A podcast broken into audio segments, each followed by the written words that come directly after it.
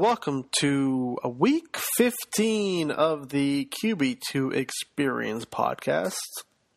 You're listening to uh, the voice of Salvatore Stefanile. I do apologize if I'm a little raspy on your end. I've been uh, under the weather since Saturday, so this is going to be my, um, you know, my sick game, I guess you can call it. I know there's always those historical performances over the years we've seen from athletes. What is it? Was it Michael Jordan had a flu Oh, yeah. game once? The yeah, flu so, game, yep. So this will be my flu game of the uh, podcast equivalent. So that means every pick will either be a home run or a strikeout. I don't think there's any in between when you're sick. It's either you're the best ever or the worst ever. I'm, I'm thinking Sal, you'll be draining threes this week. Let's go with that. So hopefully it's more goat esque than anything. Yes. Uh, the voice you heard talking to me it belongs to my uh, insightful co-host Jim Sannes, who you can find on the Twitter machine at uh, Jim S I no not S I. That'd be kind of cool if he did work for S I though. That'd be Jim cool. S A N N E S Jim Sannes. Uh, how are you doing there, Jim? I am not too shabby, Sal. Uh, hopefully, you're starting to feel better because I think that uh, when Sal's down, the whole fantasy industry is down a little bit too. So hopefully, you're starting to feel a little bit better. Uh, but we're, we're all right up in here. How, how are you feeling now? Uh, I'm feeling much better than I felt Saturday when I was Yeah. first sick, but it's been a, a slow, gradual healing process. I've never been a quick healer in my life. Like, Right. I'm pretty sure I'm still nursing a knee injury from playing football in high school. Yeah. I mean, that's that's. Uh, I might be too. I still get fluid. Actually, that one's kind of real. there we go.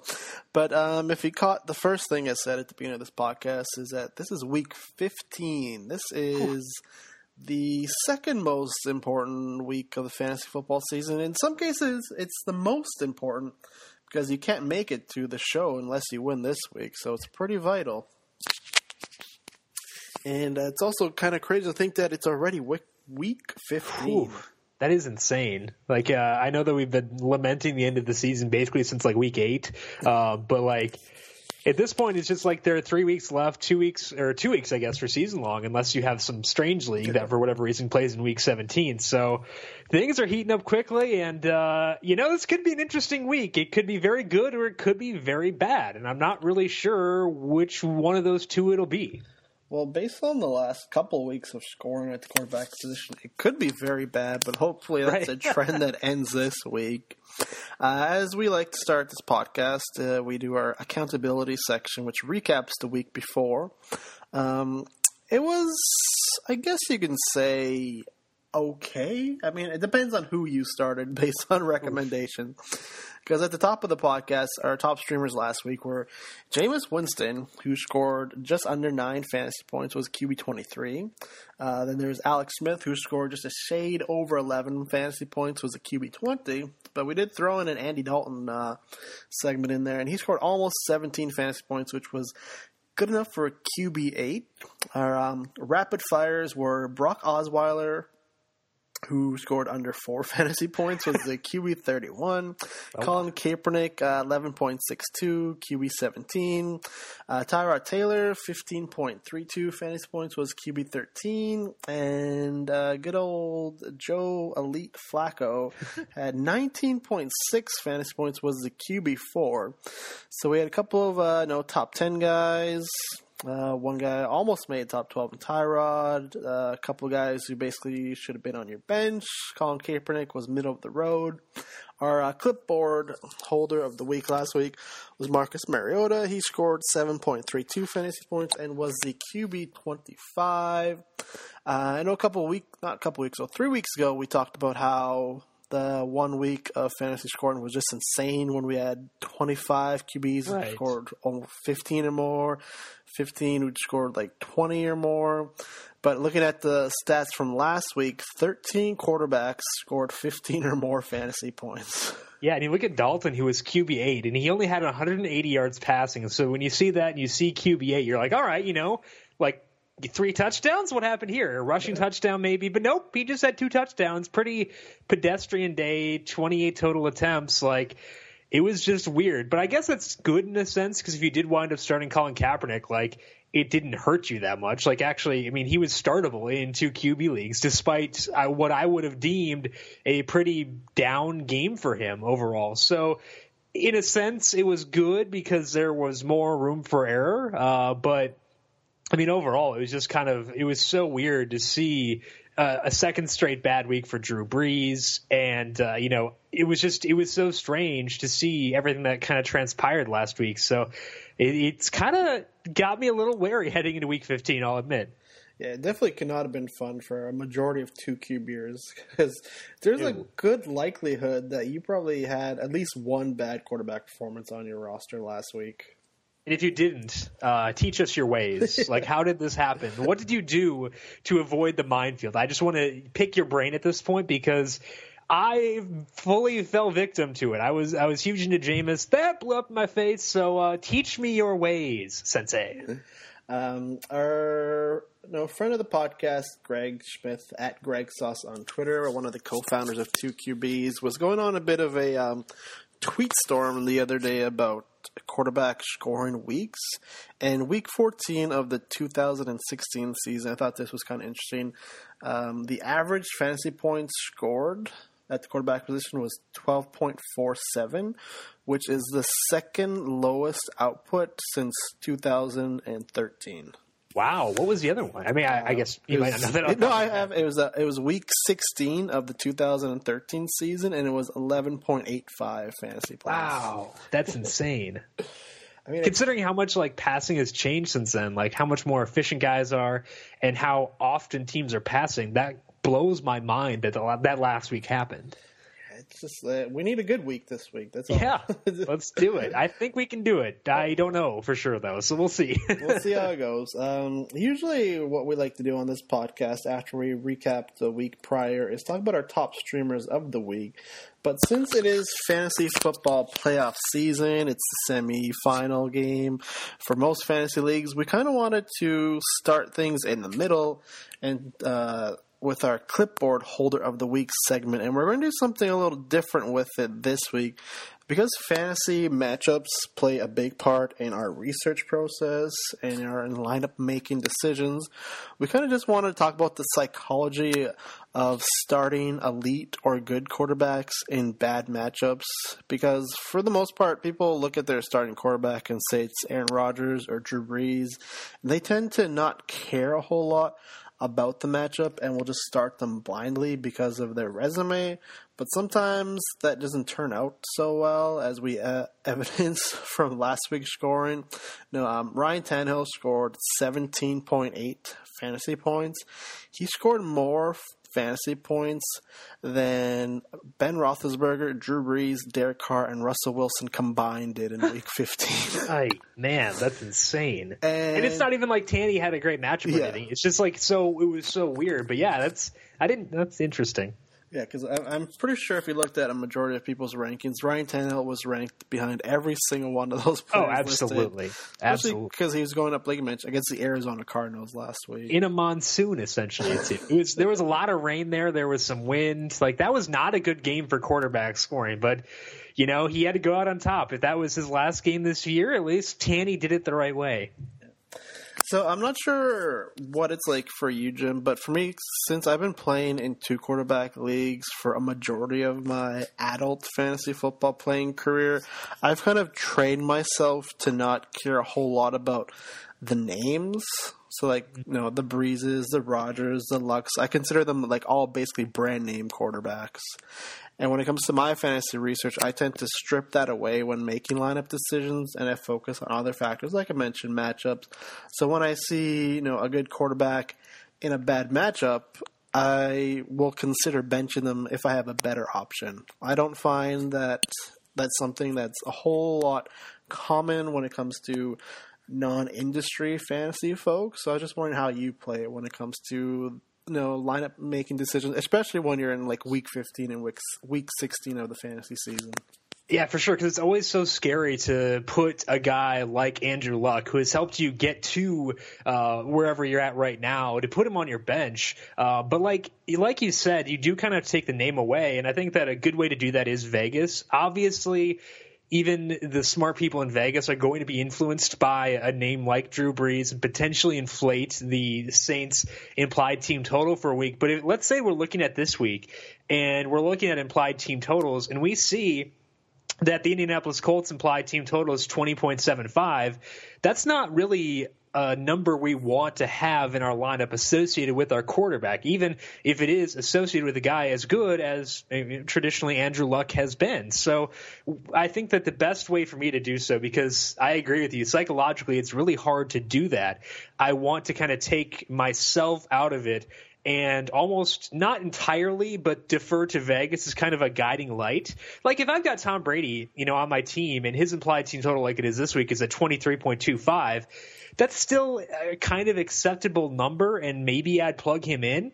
Uh, but I mean, like, I'm going to try to let Vegas guide me more than I do in other situations. Uh, like maybe there's a guy who I really like who is in a good match. Maybe Vegas doesn't like them. Then I'll trust myself a bit more. But when it comes to you know guys like Drew Brees, Tom Brady, Andrew Luck, I do want to defer to Vegas more and try to take myself out of it because I know I'm going to make bad decisions pretty often. And I just know that if I trust Vegas more, those bad decisions seem at least a little bit less likely. Put it in the hands of someone else, someone who is smarter than me, and kind of let them be my guiding light, I guess. Right. I mean, you can still have a you know a good quarterback and a bad matchup, and still have like a high implied team total or a decent yeah. over under number, which would give you more confidence. Like for example, Drew Brees this week at Arizona. Uh, last time I checked, there was a twenty three point seven five implied team total for the Saints. Yeah, the over the over under went up a half a point in that one, uh, so they're up to twenty four now. So maybe that's a sign you should start Drew Brees. I don't know. and I mean, he's someone. Uh, this season, I was looking through the game logs. There's been 12, 30 or more fantasy point games by the quarterback position, and Drew Brees does have three of them this year. And we just saw Ryan Tannehill score 18 fantasy points against the Cardinals last week. I don't think the Cardinals are as tough of a matchup at this point in the season as we thought they would be going into the season, but it's still something to give you pause if you have no a, a, decent quarterback in a good matchup.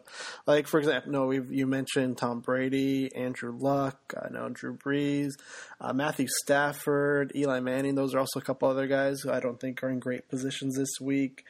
You know, depending on who you have on your bench or you know, who your other options are. For example, like someone like Kirk Cousins, I would start him over every single one of those guys this week. Oh, uh, Kirk yeah. Cousins might be my. I, I, hate quarterback this week. Full disclosure, but he might be my top quarterback this week. Like I would, I would do that in a heartbeat. Absolutely. I mean, just looking at the implied team total, it was 28 yesterday. Now it's gone up to 28.5. The over under is still at 51. Now Washington is favored by six. Cousins has seven straight QB one finishes, and if I remember a tweet I saw from our good friend Rich Hribar, that's the second most active streak behind Aaron Rodgers' eight straight QB one finishes. Uh, he's finished worse than QB fifteen only twice this year. Scored fifteen or more in eleven games. Carolina is allowing the 10th most fantasy points per game to the quarterback position.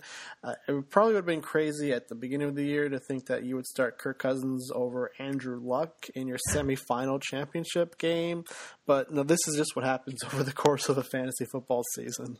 I am literally doing that in, in a league. I have I drafted Andrew Luck in a league, which never happens. I'm always more of a late round dude, but he fell to the seventh, so I took him. It's a one quarterback league, and I am starting Kirk Cousins over Andrew Luck, and it's not something that I'm super worried about either. It's like I feel super confident in doing so just because Kirk A has been so good and there are a lot of reasons to be afraid of luck, be it the implied team total, be it the matchup, be it that their best offensive lineman, Jack Mewhort, is now an injured reserve. There are a lot of things that should get you a little bit antsy about good old Andrew Luck this week. And I think that if it's Cousins, I'll absolutely do it. And like we're talking there's a lot of different tiers here, but one of the guys who I think belongs in this tier is Matthew Stafford, is a guy who has been really good throughout the season, but there is no way I will use Matthew Stafford this week. He has that finger injury, which really hurt him in the second half last week. He is on the road against a really good New York Giants defense. Uh, they, I think they're number five's top ranked defense from week eight on, which is insane to me how good they've been. Also, weather concerns. So, like, we're talking about rapid fire guys who were like not as confident in. I'd use them over Matthew Stafford this week, given all the concerns he has. Like t- Trevor Siemian, absolutely, I would use him over over Matt Stafford this week. That's kind of uh, the mentality I'm taking. Is like I really want to adjust my mental rankings based on these matchups, and with the, the situation for Stafford, it's like avoid at all costs for me. You know, in addition to the guys we already mentioned that we would have pause starting this week, I'd also throw uh, Ben Roethlisberger in there against Yeah, the Cincinnati Bengals. I know, I, I said Kirk Cousins earlier as an example. I'd start over all those guys, and that might be an easier decision for some people just based on Cousins.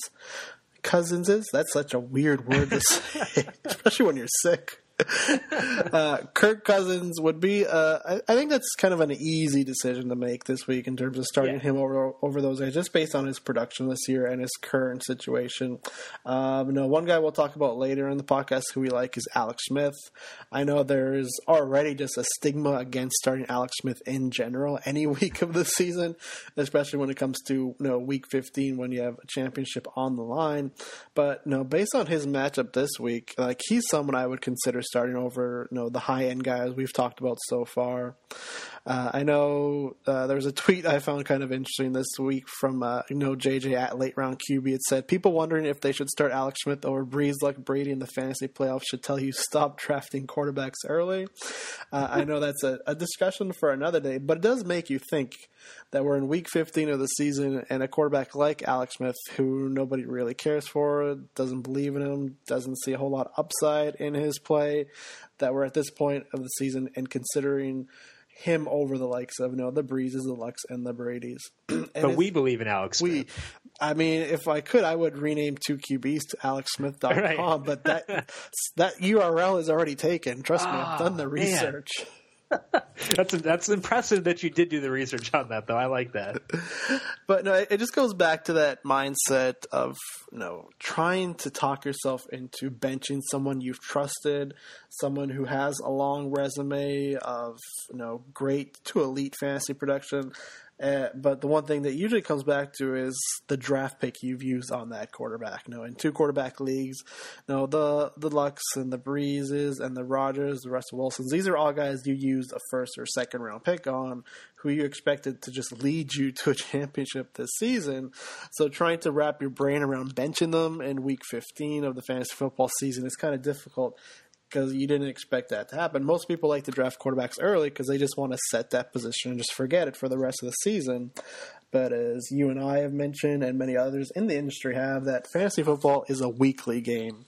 You Absolutely. can't, you know, draft a quarterback in August and expect him to start every single week of the season because they're going to have bad weeks. No matter how talented of a player they are, everybody has bad weeks. Absolutely, and I think that just going about the way you said, where you try to take the name out of it and just look at uh, the the research here, if it says don't start Tom Brady, then you probably shouldn't start Tom Brady. and I think that a good, an economics term that can help you like wrap your head around this is is it's, a sunk cost. You paid that second round pick for Andrew Luck, but you're not gaining any extra value from that by putting him in your lineup. Like you're not getting any cost back uh, by putting him in your lineup. So like that's a sunk cost. It's something you can't factor in going forward. You're just gonna have to you know. Uh, Take that loss, put him put him on your bench if you have better options, and like go from there. Like you can't worry about what you invested in them just because they may have been costlier earlier in the season. And, and, like, there's two sides of the equation too. Is most people want to start, you know, good to elite quarterbacks because they expect them to be good to elite performers every week, and Right. they don't want to start, you know, let's say no name quarterbacks because they expect them to be bad every week. It just it's not as black and white as most people like to think of it. So I decided to have some fun on the internet and research some quarterback game logs just of week 15 over the years, just to kind of you know show you that good quarterbacks can have a bad week, especially in an important week, and that bad quarterbacks can have a good week in week 15. So here's a list. I tweeted this out yesterday of uh, quarterbacks who finished as a QB1 in week 15 of the fantasy season going back to 2010. So we had Teddy Bridgewater, Brock Osweiler, Alex Smith, Derek Anderson, Nick Foles, Matt Cassel, EJ Manuel, Sam Bradford, Tim Tebow, John Skelton, Rex Grossman, Jon Kitna, Matt Flynn, Matt Schaub, David Garrard, and Colt McCoy. Those were I all forgot- QB ones in Week 15 of the fantasy season. I forgot John Skelton existed. I, so did a lot of people when I tweeted that out. Uh, and I didn't mention it here, but no, JaMarcus Russell is something I also tweeted out on my um, Twitter account at 2QBFFB. JaMarcus Russell had only two games of 15 or more fantasy points in his entire career. Both of them came in the same season, week 15 and week 16 of 2008. Wow. So there's somebody out there that probably won a fantasy championship starting JaMarcus Russell. And if you are listening and that is you, please reach out to me so I can congratulate you because that I feel like might be one of the most impressive feats ever. What if they benched Tom Brady too to get him in there? I guess I don't know what year that would have been for JaMarcus Russell because I, like most everyone else, have for, again forgotten that he exists. But also, it's just insane that the first overall pick only had two games with at least 15 points. But wow, that's insane. So it was 2008. Here's uh, the only elite quarterbacks who finished the top 12 that week. Um, I guess you can say Peyton Manning back when he was with Indy. Yep. Uh, I believe Donovan McNabb was considered an elite fantasy quarterback at one sure. point, but no, Tony Romo and Aaron Rodgers. We also have Tyler Thigpen on this list. Of course, in naturally. his amazing one-year production. Tarvaris Jackson. Matt oh. Cassel was the QB one that I'm looking at right here. Dan Orlovsky out. No, he tied Aaron Rodgers. Actually, they both had 15.32 points that year. Uh, Drew Brees was QB 16, scored under 14 points. We have a Kurt Warner sighting. I don't see. Was this the year Tom Brady was injured? Two thousand and eight. It must have been if, yeah. if Cassel were there. No, Eli Manning is here at QB thirty with three point six four fantasy points. I mean, if you guys ever want to just like have a, a day of going back in time and scrolling through fantasy football, uh, go to Fantasy Data, go to their game tab in the fantasy stats section, pick any season, any yeah. week, quarterback, and just look at some of the names because it's a lot of fun. Absolutely. Uh, I might wind up doing that tonight, actually. and then on the flip side, here's some quarterbacks who you would you would hope would have you know a great game to send you to the fantasy championship, but didn't. Aaron Rodgers last year in Week 15 scored just over 10 fantasy points, was a QB 29. Uh, in 2014, Aaron Rodgers also disappointed with just six fantasy points against Buffalo. Philip Rivers, uh, Russell Wilson were both uh, low end QB twos. Ben Roethlisberger, Eli Manning, Matt Stafford, Phil Rivers, Peyton Manning. Now, these are all guys that have had no bad performances in Week 15 of the fantasy season, so it can happen. Um, for some reason, I always equate Matt Ryan as a bad fantasy quarterback in the playoffs.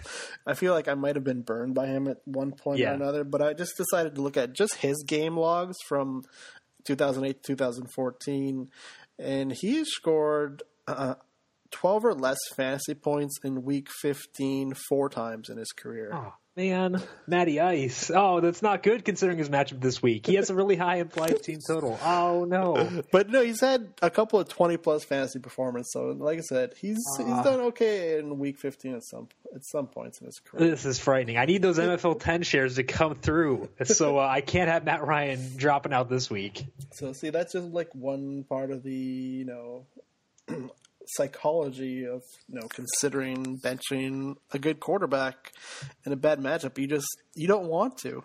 It's yeah, like, and the thing is too is like there are a lot of dudes who could wind up on that list that you list off next year. Like there are a lot of guys who are candidates to be you know high round picks who wound up being flops in week 15. So uh, like Sal said, it can happen. Just uh, take the name out and uh, just hope that you pick right. I guess. Right, I think that uh, should lead us off into our next segment there. Uh, no, as long as you do your research and you feel confident in who you're going to start this week, I think that matters the most. But no, just don't be influenced by someone's nameplate. Absolutely. All right, so we'll go into our top streamers of the week segment. Uh, the very first quarterback we're going to talk about this week is our good friend Tyrod Taylor going up against the Cleveland Browns, which is one of the defenses we like to target the most when it comes to quarterback streaming. Um, here's something that's interesting though. When I was doing my research yesterday, this game had a 42.5 over under. It has now dropped to 41 points. And the Bills' team uh, total has dropped from 26.15 uh, to 25.5. Ooh. But the wind projection, though, this is one, it was 17 miles per hour yesterday. Now it's gone down all the way to 5 miles per hour. And there was at one point a precipitation uh, prediction for snow, but that no longer seems to be the case. So uh, the, either the weather port was really, really off, or we just got more data today yeah, it was 17 miles per hour last night. It was 10 miles per hour this morning. So I was still like kind of iffy about it, but then it was down to five last time I checked. So you, you fire away with Tyrod Taylor. And I think that there's a psychological barrier here with Tyrod Taylor. It's similar to what we talked about before, but people hate using quarterbacks when they're heavy favorites, which I get. Like that makes sense because quarterbacks do throw less when they're leading. But last year, I took a look at uh, quarterbacks who were on teams favored by 10 or more, which the Bills are this week, to see how they did. Uh, this is from 2012 through the first eight weeks of 2015. And the quarterbacks who were favored by 10 or more averaged 1.91 touchdowns and 0.5 interceptions per game. And if we like equate or if we account for the quarterbacks in this sample because a lot of them were better quarterbacks given that spread they ended up scoring about the same number of points they scored on average so it's not like they get a huge boost from being in these highly favored games but they also don't take a big hit. And I think that's huge for Tyrod because what we want from Tyrod is we want scoring opportunities, not just for passing touchdowns, but also for rushing touchdowns from him. If you get a guy like Tyrod Taylor in a game where his team's implied team total is 25 and a half, which it's still very high, obviously not as high as it was yesterday, but still very high, that gives him more opportunities for rushing touchdowns. So this is an advantageous spot for him. A great matchup. Uh, the Browns are dead last against the pass based on numberFire's metrics. Uh, only two quarterbacks this year have failed to throw at least two touchdowns against the Browns, and six of the guys who did do so did it with fewer than 30 attempts. So it's not as if you need heavy volume to rack up touchdowns against this Browns defense. The two guys who didn't were Ryan Fitzpatrick, who was atrocious, and Ben Roethlisberger, who's playing in like 30 mile per hour winds. You can kind of explain those two away. Now that Tyrod has Sammy Watkins playing 94% of the snaps, he has Robert Woods back. Uh, he's got a lot of healthy assets in that offense. I understand the concern about the game script here, but I think that his floor in this matchup is too high to ignore. So, do you think the cons- the concern some have is just the potential game script? Because I've read a lot from you know, people I respect and who I trust in this industry that look at this as a trap game for Tyrod hmm. Taylor against the Browns. Interesting. What was the the reasoning there? Because I'm curious. I think I can understand that. I just uh, I'd be curious what they said about it. I don't think they said anything. They just said oh. this is a, a, potential trap game. Uh, Interesting. Okay. I think uh, I probably have to listen to the um, Living the Stream podcast. I think it was JJ that mentioned that, but I haven't listened to it yet this week. Yeah. I just saw him tweeting about it. I, I think it's him. If it's not you, JJ, I apologize. but I was just kind of wondered, like, why do people look at this as a trap game? Do they just think, you know, Rex Ryan doesn't care about Tyrod Taylor. They might bench him. They just think that they'll just run all over the Cleveland Browns. There won't be enough of you know the pie for Tyrod Taylor to just throw fantasy points for. But like you mentioned, Tyrod doesn't need that many pass attempts against this Cleveland Browns uh, defense. You've mentioned his rushing capability. You know, five quarterbacks have ran for 13 or more yards against Cleveland. Marcus Mariota had a high of 64. Tyrod's rushed for 60 or more twice this year. He's got you know five rushing touchdowns since week seven. Sammy Watkins seems back. I don't think he's fully healthy, but it looks like he's on the way to getting there, which definitely doesn't hurt. Tyrod's averaging 36 rushing yards per game.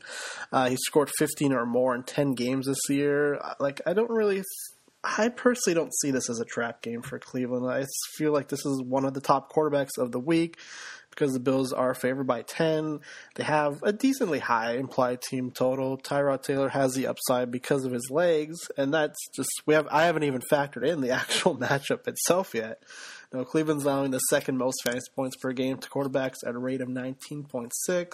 They have allowed eight top 12 QB finishes. The average quarterback finish allowed by Cleveland this year is QB 11.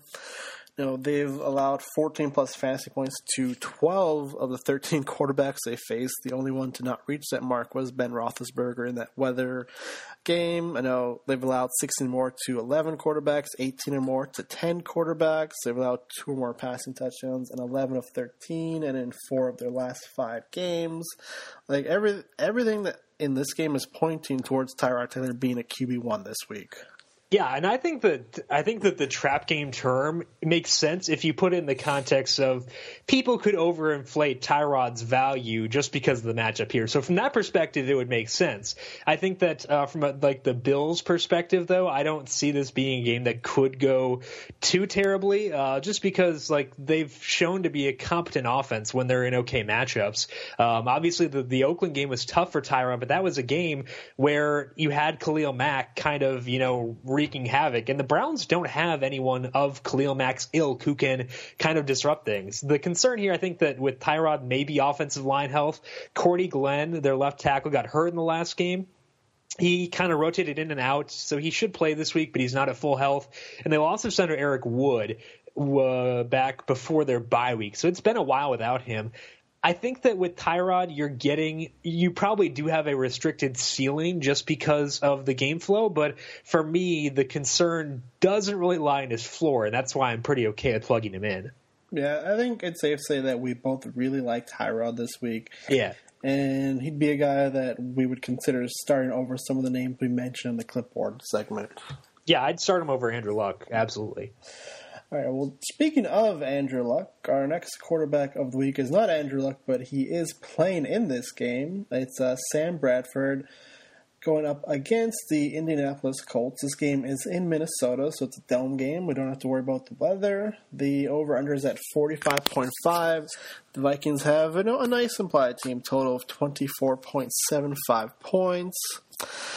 And uh, I'll start things off here. This stat from our no, good friend Rich Hribar at Lord Reebs on Twitter. Uh, he said Sam Bradford has averaged 37.3 pass attempts per game since they've changed offensive coordinators, and he has been the QB 14 or better in four of his last six games. We don't really think of Sam Bradford as someone to be, you know, fantasy consistent over the years, mainly just because he hasn't had a whole lot of opportunities to stay on the field for an extended period of time. But Bradford has been a consistent QB2, high end QB2, low end QB1 lately. Yeah, he's actually like been playing okay too. Like it's not as if this is all based on volume. Like the volume is there, but like from an efficiency standpoint, Sam Bradford really hasn't been that bad this year. He's 14th in per dropback efficiency uh, based on numberFire's metrics, which I guess makes sense. Like they do kind of skew towards dink and dunk type players. Like Cody Kessler's 15th in that stat, and he's not really a guy with a huge arm, which means that Bradford's not going to have huge upside, but he does have a really nice floor in this game. Uh, the Colts are 30th against the pass this year, and the reason that that's kind of, I guess, flown under the radar the past few weeks is that they've faced some really bad passing offenses. The last two teams the Colts have faced rank 29th and 30th in schedule adjusted passing efficiency, and Minnesota is 11th in that stat once you account for their schedules. This is a pretty tough matchup for this Indy defense. They just put one of their top corners on injured reserve. Vontae Davis has been playing better recently, but he's still not really the Vontae Davis we've come to know and love.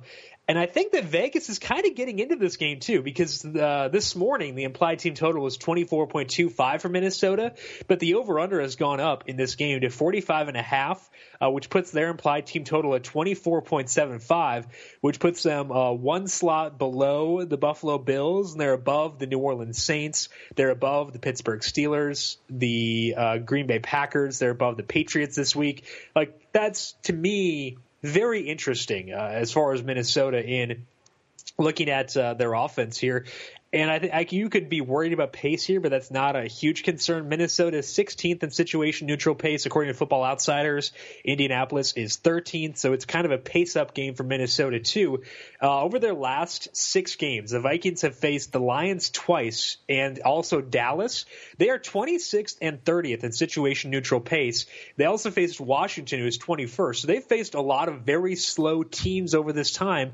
And like you said, Sam Bradford has still had decent fantasy outputs in those games. If we look expand over the past 10 games, he's at 36.8 attempts per game. So I look at this this game and psychologically you don't want to use Sam Bradford. And looking at his game logs too, like he has had no upside games at all this year. So that's a mental block as well. But I think that the path to a high upside game is there, given that he has Steph Diggs back and healthy, given that Adam Thielen is kind of balling out right now, given that Kyle Rudolph is having a great season. I think that everything is in place for Sam Bradford to have a really good game here. It's just a question of whether or not you can kind of force yourself to actually click on your name, and that's not going to be super easy all the time. No, I think too. Also, the involvement of Jerick McKinnon in the passing game has helped. The goat. Because I mean, just looking at his game logs, he's had six targets in his last two games. Uh, he's caught five and six respectively. Uh, not a whole lot of fantasy points last week. He had almost 12 two weeks ago. I mean, that doesn't really matter a whole lot for our purposes, but it just gives Sam Bradford another weapon in the passing game. I know Sam Bradford doesn't have a high ceiling, but he has a couple games of 18 or more fantasy points on the year. So you know he can he has the capability of reaching that 20 point plateau. He scored 15 or more six times this year. He scored 14 or more in four of his last six games. He was the QB six last week against Jacksonville which was the best finish Jacksonville has allowed this season, but I think that has more to do with the lowest scoring week than anything. But it's still no a notch on his resume. Indy's allowing the fourth most fantasy points per game to quarterbacks at 18.3. They have allowed seven top 10 fantasy QB finishes this year. The nice thing about that stat is four of those have come in the last six games. Hmm. Uh, the average quarterback finish against Indy is QB 13. They've given up two or more touchdowns nine times this year. They've allowed 16 or more fantasy points to a quarterback in nine of their 13 games, uh, 20 or more points in seven games. Prior to facing uh, Brock Osweiler and the quarterbacks, whoever the New York Jets put on the field the last two weeks, uh, they had allowed four straight 20 plus fantasy points prior to those two games. Uh, and in those four games, they gave up an average of 290 passing yards, 2.75 passing touchdowns, 0.25 INTs, 24.33 fantasy points, and an average QB finish of seven. Uh, those quarterbacks were Ben Roethlisberger, Marcus Mariota, Aaron Rodgers, and the combination of Nick Foles and Alex Smith. The so, two-headed monster. so yeah, I think there's a little bit of a talent gap when you throw in Rodgers and Roethlisberger compared to you know Petty, Fitz, and Brock. But no, Nick Foles and Alex Smith, no one really considers them to be elite quarterbacks other than you, me, and maybe like five people on Twitter. But it's you know the matchup is there for Sam Bradford to have a, a decent game this week. Yeah, I think that Sam Bradford's best comp would kind of be that Kansas City offense, given the the makeup of the Vikings, given what they do offensively. I think that's actually a pretty good comp. So seeing Smith and Foles do well against them, I think sets up well uh, for Sam Bradford in this game, and it could wind up being potentially this is a ceiling game. I mean, you never know. He, he hasn't shown a ceiling so far, but maybe that winds up showing up in Week 15. No, if you look at that duo of Smith and Foles, they combined for 350 passing yards, three passing touchdowns, zero interceptions, and a fantasy point total of, I'm just doing the math right now, 26.8 fantasy points. You'd take that from Sam Bradford. this game happened in week eight, so if you combine those totals, they would have finished as the. Let me get this here. QB. Uh, hold on. This is what happens when you don't do research before. 26.8 fantasy points in week 8 would have been good enough for QB 6. Nice. I could take that. And they would have been QB like 2 last week. and uh, if you look at some of the game logs, this is a defense that allowed you know, Brian Hoyer, rest in peace, 397 passing yards, two touchdowns, and almost 24 fantasy points. Absolutely. Let's the, go. The potential is there for Sam Bradford to be a league winner this week. Yeah, and if you're looking for like a, a, gauge of where I would view him at least, like I, I'm starting him over Mariota in a league where a one quarterback league where I have uh, Mariota. I picked up Bradford this week. I'm going to use him over Mariota. I'd use him over Matthew Stafford for sure. I would use him over Eli Manning, and I'd consider it over Andrew Luck. Uh, not quite. I haven't quite talked myself into that one yet, though. we'll see how that one winds up. Well, I know we weren't going to talk. Well, we don't talk about the Minnesota Vikings defense this week, but um, they have allowed one, two, only two top twelve finishes all season long. Whew. It's not too bad. uh, you'll take that as a uh, defense. All I right. think I would. So, moving on, our last uh, top streamer of the week again, this is someone we talk about a lot, maybe sometimes unhealthily, but it's Alex Smith, the quarterback of the Kansas City Chiefs, who are currently a Super Bowl contender. Yeah, they are. Uh, they, I was looking at the Super Bowl odds earlier. I think that they're up to like seven percent on Number numberFire now. Like that's a yeah. thing. That it is. A, imagine like Alex Smith's name etched in the Lombardi Trophy. Uh, next to future Trevor Siemian, Super Bowl 55, I think it is, that he's supposed to be Super Bowl champion. So uh, it's coming, people. Well, does he did he get a ring last year for being on? He did, yeah. He was on the team, um, but I don't count it yet because he has so many more rings he'll get before he retires that there's really no point for me in counting that one. He's got at least five left. That's right. Him and him and Cody Kessler are going to win all the Super Bowls. Yeah. All right, so going to this game, the Tennessee Titans at beginning of the year did not start off as a defense we targeted a whole lot because they did a pretty good job at stopping the quarterback. But that has not been the case Whew. lately. We'll get in that soon enough. But just looking at the game, uh, it currently has a 43 over under. It was 42 yesterday. The Chiefs' implied team total is now at 23.5 but it was 25 yesterday, so at one and a half point kind of dings the luster on uh, Smith here this week. But the matchup is just too good to pass up on it. So here's the thing about the Tennessee Titans defense. Uh, there we go. Since week six, they have allowed an average of 323 passing yards. They've given up six games of 300 or more passing yards out of their last eight. They've allowed an average of 2.25 passing touchdowns, 0.63 INTs, and 24 fantasy points. They have allowed 17 or more fantasy points in eight straight games, and that includes games to the illustrious list of Cody Kessler, Blake Bortles, Matt Barkley, Trevor Siemian, um, Brock Osweiler even had a good game against him this year. And just a, a split here to try and show you just how bad this defense has become over the course of the year from week five, from week five, from week one to week five, the average quarterback finish against Tennessee was QB 22, and the best quarterback finish during that span was QB 17. From week six to week 14, the average quarterback finish against Tennessee is QB 7, with the worst finish being QB 13. Yeah, and the thing too is it's not just like the Kessler, Bortles, Barkley, and Siemian group just lucked into those points. They all threw for at least 316 yards. Like Matt Barkley was the low end of that at 316. Kessler, Bortles, and Siemian all exceeded that, which to me is totally bonkers to see, you know, passing totals from those guys, not to tarnish Kessler's legacy by tossing him in with Blake Bortles or anything, but like those aren't necessarily top tier quarterbacks. And obviously Alex Smith isn't really a top tier quarterback either, but he is at least competent. And I think that he can exploit this defense. We're looking from week eight on. Tennessee ranks 27th against the pass. They are just ahead of New Orleans um, and ahead of not too many other teams over that stretch. And the good thing here that I think will benefit Alex Smith is that you mentioned the Vegas movement. That actually does benefit Kansas City because the spread tightened a bit. Uh, they're now only five point favorites. I guess they were five points before.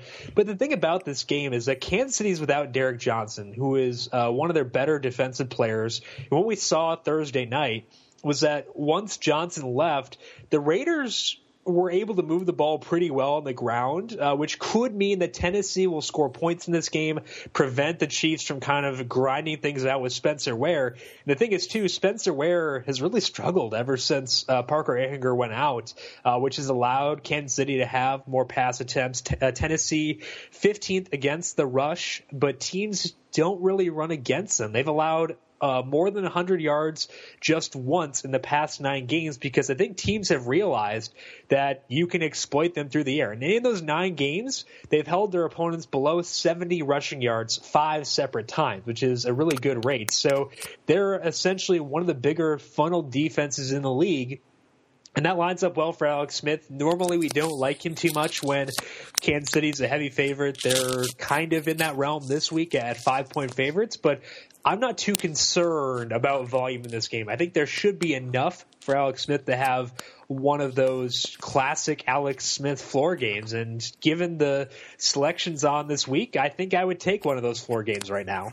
You know, it's kind of you know hard to want to run against this defense when they're allowing the most passing yards per game at right. a clip of 290.9. They're the only team to allow more than 290 passing yards per game. That's insane. they've allowed two or more touchdowns in seven of their last eight games. No, uh, 10 quarterbacks have scored 16 or more fantasy points against them this season. They've allowed 20 more five times. Uh, Alex Smith has scored 15 or more fantasy points in five games this year. Hasn't done a whole lot the last two weeks, but then again, no, not, not that many quarterbacks really have. Uh, one thing I found interesting is like this was a game that was on TV while I was at the gym last week, so I kind of got to glance uh, at the screen a few times, and one of the times I was watching was that 38 yard touchdown strike to Tyreek Hill. Yeah. Uh, it's not something you talk a whole lot about when it comes to Alex Smith. This is deep ball, but uh, according to Pro Football Focus, Alex Smith was three for three on 20 plus yard passes for 109 yards and a touchdown against Oakland last week. Uh, he has a full complement of healthy weapons now that Jeremy Maclin is back. And I was lo- looking through the numbers because I just wanted to see how many passes the Titans had allowed of 20 more yards. And at first, I didn't believe this number because I thought it was too high. But on the year, the Titans have allowed 46 completed passes of 20 or more yards. How? I, I don't know, but the the thing is that's not even the most in the league. Philadelphia has allowed 50 of them. Ooh, Mike Wallace gonna have a fun week.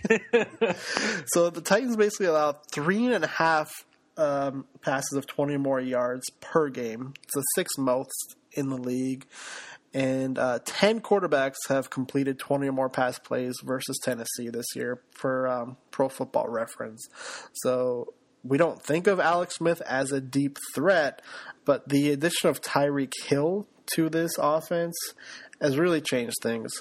Yeah, and it's not just Tyreek Hill. In that same game that you were talking about, they threw a deep pass to Travis Kelce down the middle of the field too, and he hauled it in because he's a freak, obviously. um, so uh, it does seem as if this offense may be opening up a bit, and given Tennessee's weakness against those deep passes, I don't think that's something we should expect to be a one week anomaly either. So we never really associate Alex Smith with a high upside game, and you know that's I think that's a concern here too, just because of the game potential game script. They could run it with Spencer Ware even if they don't run that well, because he's Andy Reid and he can do what he wants. Um, but I, I think that we could be seeing a slight shift here, given the personnel in Kansas City. They have guys who can go deep, so why not use them? I guess. Exactly. It might not be a Jamaal Charles five touchdown day, but maybe it could be a Tyreek Hill five touchdown day.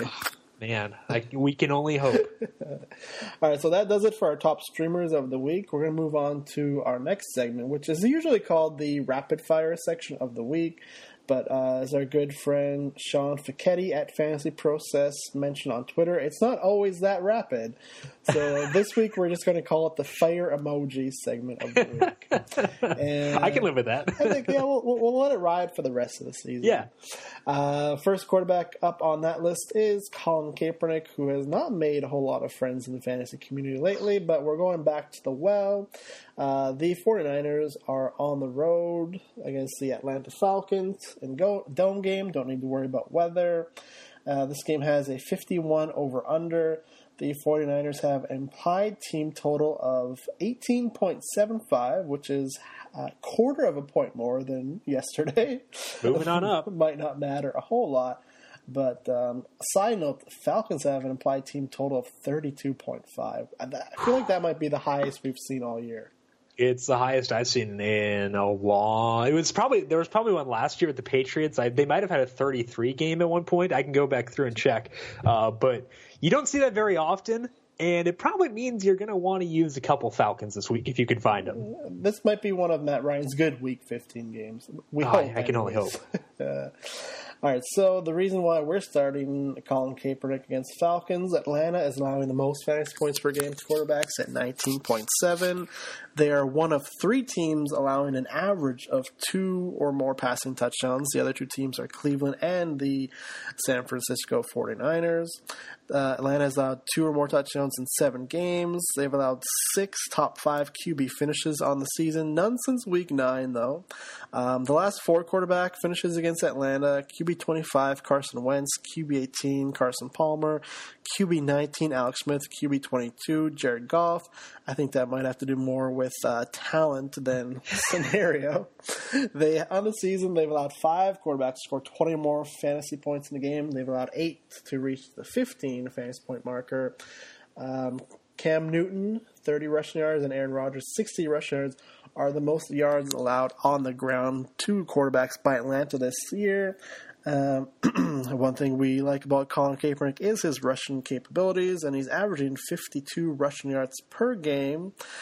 And on the year, this was a stat I was digging up because I know the Atlanta defense hasn't been that you know great. Twelve quarterbacks have scored thirty or more fantasy points in a game. Uh, if you combine Jameis Winston and Mike Glennon in Week Nine, Atlanta would be the only defense to have allowed two quarterbacks to score thirty or more fantasy points in a game. Wow, I didn't realize that. Okay, I didn't realize that that game was so good for Winston and Glennon. I guess either uh, Mike Glennon, the goat, apparently. Um, but yeah, I think that there are a lot of reasons to like Cap in this game. He's kind of one of those guys where you don't he's one of the few guys where I don't consider implied team total just because he's kind of separate from that and his his value doesn't necessarily come from touchdowns. Like he can generate a lot of value with his legs. And the good thing here is with that heavy spread, it's not going to be a game where they can just shove it down Carlos Hyde's throat like 30 times, which is kind of it seems like what the 49ers want to do, but that's not really possible when you're a 13 or so point underdog. I think that the only thing that really worries me here for Cap is they've got a lot of injuries. Uh, their left tackle Joe Staley missed last week's game. It's still Wednesday, so not sure what his status is for this week. Uh, but their center is now on injured reserve. He hasn't been good this year, but he was starting for a reason. Like that means that the, their alternative is likely worse, uh, which could be scary. Their tight end Vance McDonald, rest in peace, is on injured reserve too. So there are some injuries here, and that does hurt Cap a lot for me. I would I would probably put him in the streaming section if he didn't have those injuries, but those are a thing. The the matchup though does help. Uh, Atlanta 26th against the pass, and that does include the time when Desmond Trufant was healthy, and he obviously no longer is. So you add in the dome, you add in the matchup. I think that this could be an okay game for Cap, but I'm a bit more wary with him than I am with others just due to those injuries. Yeah, I know. Losing Vance McDonald doesn't help. I didn't Man. think that's something we would say at the beginning of the season, but he'd become a trusty, reliable option for Colin Kaepernick in the passing game. I mean, like if you look at the game log for Colin Kaepernick, it started off just fantastic. He had scored 14 or more in six of his eight games. He had scored 18 or more in five of his eight games. Uh, he had that Week 13 snow game benching. Uh, week 14, he almost put up 12 fantasy points. It's not a whole lot. But the thing is, we have to try and figure out is he more in the Wentz Goff tier of quarterbacks that have faced Atlanta, or is he in the Carrs Brees Winston tier? Oh man, that's in, that's scary. in, in, terms of talent, I would say he's like right in the middle. There. Like he's not as bad as Wentz Goff, but of course he's not as good as like a Brees or a Carr. But we always want to start uh, Colin Kaepernick because of his rushing capabilities and he's the fewest rushing yards he's had in a game this year is 20. I know that's only two fantasy points; it's not a whole lot, but he is averaging 52, and that's including three games where he's rushed for 23 yards or less. Uh, so I think that's a pretty high number when you total it all out, because it and that includes a game where he was benched as well. So you know, if you can, like we always talk about adding like a five to six fantasy point boost to Kaepernick's floor from his rushing capabilities, is something we are always looking for. And we've seen Aaron Rodgers and Cam Newton have no pretty good games on the ground against him. If Colin Kaepernick can get that going, I feel like he has the potential of being like a top 12, top 15 quarterback this week. Yeah, and Paxton Lynch had 18 rushing yards against them, and Jameis Winston, who I don't, he's not really that athletic. I think people put him in that tier. He's really not, though. He's kind of not that fast. He had 17 rushing yards too. So uh, like it's not as if it's just dudes who are athletic like uh, like Rodgers and Cam. Like you can get a decent little floor even if you're not the most athletic guy in the world. It's going to be interesting to see his like ownership percentage this week because he's coming off of two bad games. Yeah. It's now week 15 and he's playing the Atlanta Falcons defense who you know you consider to be a bad fantasy defense but just because of who they've played lately it hasn't been the case. So it's going to be interesting to see how many people are going to go back to Colin Kaepernick well in week 15. Yeah, it'll definitely be interesting. I, I think that uh, he'll be one of the more interesting names names to watch this week, just because of all the narratives that surround that always come with Colin Kaepernick. All right, so moving on from Kaepernick, we're going to go to uh, Trevor Siemian, who I'm still trying to figure out if he is Jim's favorite quarterback or second favorite quarterback between Cody Kessler. Do you want to settle Well, the debate? It's it's different because I like Cody Kessler because he was uh, he was good at USC when he had you know an actual head coach, um, and his numbers at USC up until his final year were always better than Jared Goff's. His final year there was a lot of coaching turnover, so I've always kind of pulled for him. And then he did well at Cleveland, so or when he started, so I was like, all right, you know, I can get on the Cody Kessler bandwagon. With Trevor, it's exclusively because we went to the same school. Like if he didn't go to Northwestern, like I'm not sure if I would have any affinity towards Trevor Siemian, um, but because of that, I do love Trevor, and he does get the edge over Kessler because of that. I do I do have stronger ties to my school than I do to the spreadsheets that. For whatever reason, I don't, I haven't figured out yet, but for whatever reason, love Cody Kessler. So it would go to Simeon from, but from like an analytics perspective, I would still go Kessler, I guess. All right.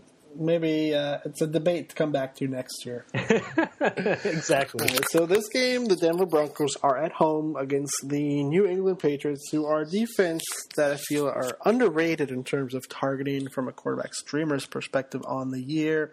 Uh, this game currently has a 43.5 over under, which is half a point less than it was when I checked yesterday. And the Broncos' implied team total has dropped from 20.5 to 20.25 not a big deal, but still something to monitor in case the spread and the total keeps dropping later on into the week. Uh, so one thing I've done the past few weeks is mention a metric created by Sean Fichetti at Fantasy Process called PAVE, which is points allowed versus expectation. Uh, heading into week 14, the New England Patriots had allowed the um, second, or not allowed, had the second highest PAVE rating, allowing 17.7% more points to the quarterback position than expected. Uh, Sean is on vacation this week, so he did not provide an update. But seeing how Joe Flacco scored almost uh, 20 fantasy points against the Patriots last week, I would imagine that number to have gone up this week. So New England is allowing the ninth most fantasy points per game to quarterbacks, 17.5. The average quarterback finish against the Patriots is QB 14. Uh, they've allowed four top 10 QB finishes out of their last six games, and they've allowed 16 or more fantasy points in 10 games this season. Only two quarterbacks to face New England have scored under 14 fantasy points. That's uh, Brock Osweiler and Jared Goff, and they've allowed two or more touchdowns in four of their last games. And that list is Joe Flacco, Ryan Fitzpatrick, Colin Kaepernick, and Russell Wilson.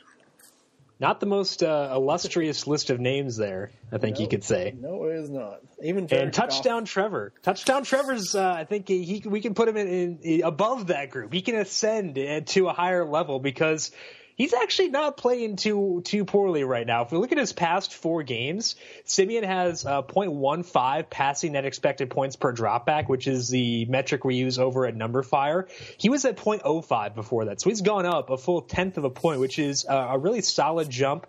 His success rate is 47.19%, which is right about average for a quarterback. So the past four games, Siemian, despite playing on the road, has been pretty solid. Uh, if we look at number numberFire's metrics for the Patriots, they are they are down to 19th against the pass overall this year, and they are 26th from week eight on. So we do see a bit of movement there for the Patriots, but I think that in looking at this game, my biggest concern before starting my research was that implied team total um, at 20.25. That's not really within my realm of consideration usually, but uh, that's that to me is kind of a weird total because you look at this game, it involves the teams that are ranked fifth and seventh in situation neutral pace according to Football Outsiders. So you would assume there are going to be a lot of plays in this game, and it's not as if New England's defense is great, and obviously their offense is. So I would assume I'd skew way towards the over on the points on this game. I would bet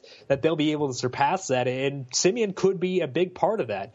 You could be I get, I understand if you would be a bit worried about Siemian in negative game script uh, and against the Patriots defense. That is a thing that could happen. But uh, the Broncos have been underdogs five separate times this year, and based on the RotoViz game splits app, Siemian averages 273 yards and two touchdowns per game in those situations where they've been underdogs. And it's not just one game. He, in their past four games, they've been underdogs because we're the first game where he was an underdog was that season opener against Carolina. Uh, his first start of his career, 170 yards in that one, one touchdown, two picks. But since then, he has never been below 250 yards passing. He was an underdog when he had that four touchdown game against Cincinnati. He had uh, 283 yards against Oakland, 258 against New Orleans, and then 334 last week against Tennessee his fantasy performances outside of that that his first career start have all been really good when he's been an underdog, and it's too too soon to say definitively that that's who he is. Like he's going to be a guy who does well in negative game script, but looking at the pave metric like you were talking about from Sean, looking at uh, the Patriots declining pass defense overall on numberFire's metrics, I think this all lines up to be a solid game from Siemian, and I like him a lot more now than I did when I first started my research, which to me makes him a stronger play. Like when I dug in, he looked a lot better than he did did initially. And he's coming into this game on a hot streak, at least a hot streak in terms of for Trevor right. Siemian. Right. Scored 14 or more in four straight games. He's been the QB7 and the QB4 the last two weeks. Has thrown 300 more yards in two straight games. One game was against Kansas, Tennessee. No, one game was against Kansas City. The other game was against Tennessee. New England has allowed three games of 300 plus yards this season to the quarterback position, including one to Joe Flacco last week. And just looking over the game logs, the Broncos' offense has become more skewed to the quarterback in the passing game, mainly because of the injuries they've suffered and the lack of efficiency from the run game as of late. And looking at New England, they have not allowed one single 100 yard rushing performance to a running back this year, which that kind of blows my mind in 14 games. Yeah, I don't know. I guess it makes sense given like game flow, but like they faced Shady twice, and I'm surprised he never made it. I guess one of those was Gillislee, so uh, but still, that is surprising. Yeah, it's uh, yeah. McCoy had seventy yards in week four. Um, Gillislee had eighty-five in week eight. No, they've allowed um, one, two, five 80 plus rushing yard games this season, but they tend to allow yards on or not yards on the yards through the air to the running back position as well. Just looking Kenneth Dixon and I'm not even going to try to pretend to announce his last name, but the Juice Man. They combined for 88 rushing yards and a touchdown last week against New England. Uh, Shaun Draughn and Carlos Hyde had 67 and a touchdown in Week 11. CJ Prosise had that big game where he had 87 yards through the air. Uh, Le'Veon Bell, Giovani Bernard, Cleveland Browns backs, McCoy, David Johnson. Like New England is giving up yards to the running back position through the air, which I think just helps Trevor Siemian because it gives them one more option in the passing game. and if you're looking at a definition of a funnel defense, this potentially could be it. Yeah, absolutely. I think that that's and it sets up well for game flow too. Like it makes sense from an efficiency standpoint that they're they're better against the rush than they are the pass, but also they, they tend to play games where their opponent has to throw more. And if you're going to be throwing the ball more and throwing the ball efficiently, which players have done against New England this year, like that's that's a really good formula for fantasy success. So I will admit I was a bit late getting on the bandwagon that you had been on before of using quarterbacks against New England, but I'm I'm fully on board now, and I'm willing to uh, include Siemian as being one of the guys who could benefit from that. I know they added Justin Forsett last week, but even then, the Broncos ran for 18 right. yards last week. Nine total running back attempts in that game. Ooh, uh, I think Siemian ran for like 20 last week, didn't he? Let me check that out. He had, uh, I'm on the Trevor Siemian page, not last week. Uh, in week 12, he had 23. Okay, okay. So we're getting a little bit of that uh, that four three eight speed that Trevor Siemian uh, once joked that he had in a press conference. It was a it was a joke. He doesn't actually run a four three eight, but you know it's uh, it's within the realm of possibilities. You never know. And no, something else to keep in mind when it comes to Trevor Siemian is he's shown a ceiling this week. He has two games of yeah. you know near thirty fantasy points. Yeah, so it's it's not like Sam Bradford where we haven't seen the ceiling yet and we're kind of hoping it's there. Siemian has shown it, and he's got guys like Emmanuel Sanders, who's very good, Demaryius Thomas, also very good, AJ Derby in his revenge game against the New England Patriots. Like he's got weapons, man. AJ Derby revenge game. Don't sleep on it this week. How crazy! Please, please sleep on it. Don't. That was joking. I didn't mean it.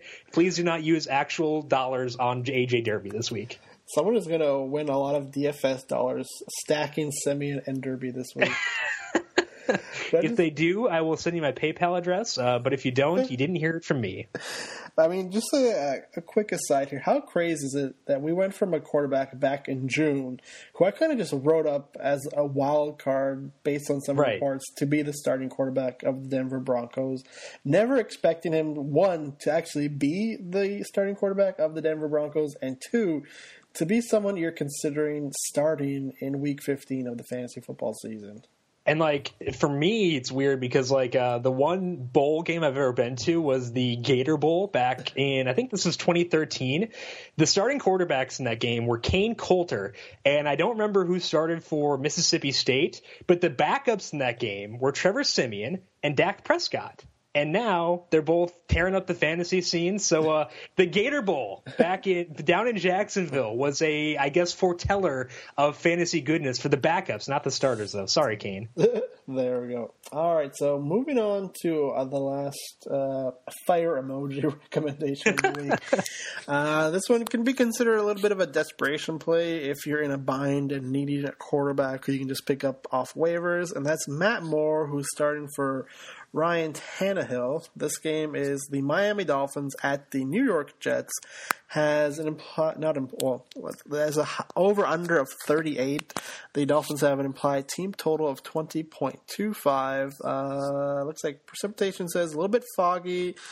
Chance of rain, 8 miles per hour wind factor. It was 5 miles per hour yesterday, so it's going in the direction we don't want it to go. Uh, it's uh, Matt Moore time again in the NFL. I think some people expected that to happen because Ryan Tannehill wasn't playing well, and at points he wasn't this uh, season. But he kind of he had a good week last week before his presumed ACL tear, which luckily for the Dolphins was not an ACL tear, as they're saying he might actually return in Week 17 because the Dolphins are somehow in the playoff picture. That's weird. I didn't really see that one coming, I guess. but yeah, I mean, like we're looking at Matt Moore. Like obviously, you're starting him mostly in a de- desperation spot, so like, you know, don't go out of your way to use him. But like it is fine. Uh, in this game, it's a matchup with the Jets, which we know that they're a better rush defense than they are pass defense. So you you would think that they'd be inclined to pass the ball more.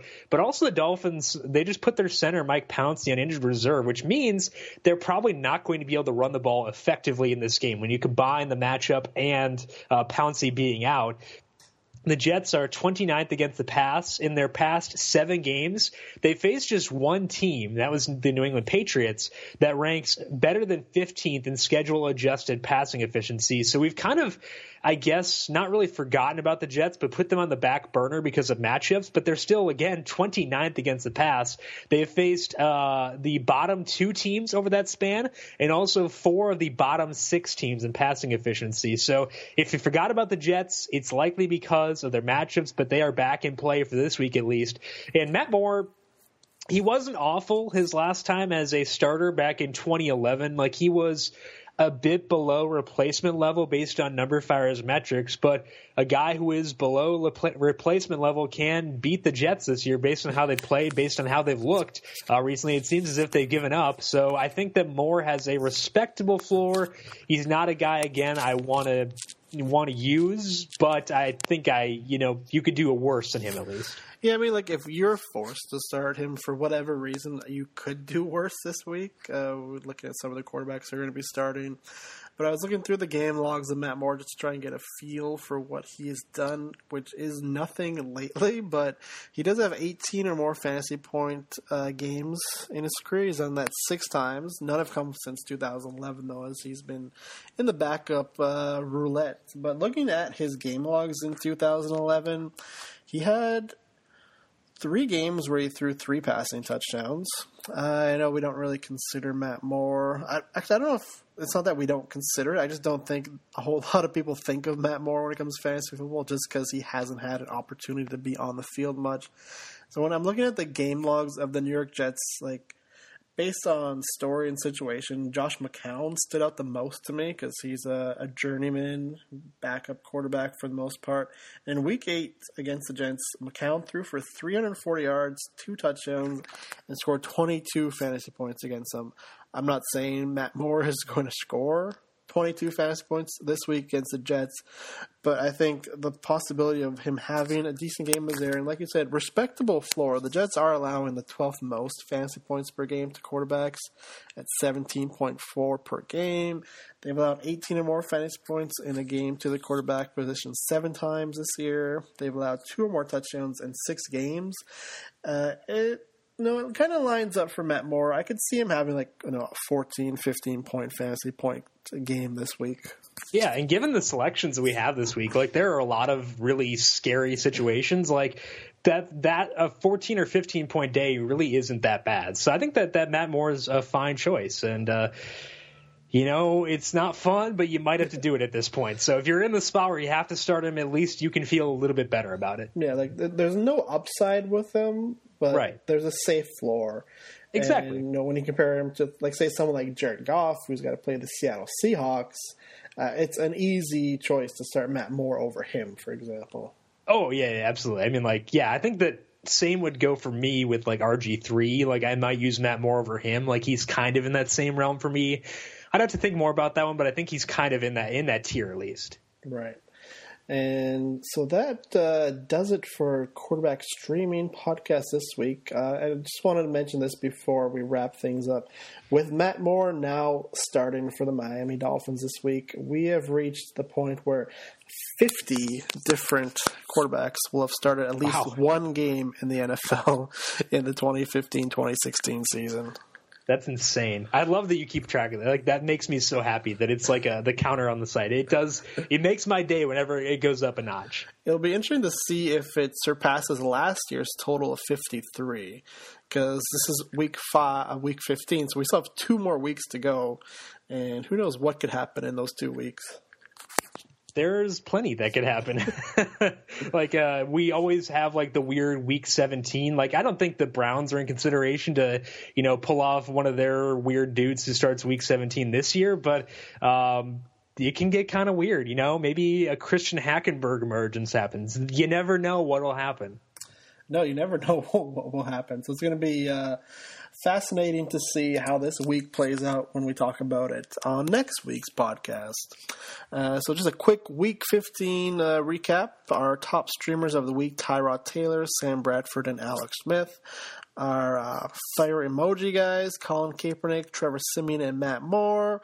We didn't have a traditional clipboard holder segment, but no, a few guys you're going to want to at least consider leaving on your bench if you have better options. Uh, Drew Brees, Eli Manning, Tom Brady, Matthew Stafford, Andrew Luck, Ben Roethlisberger.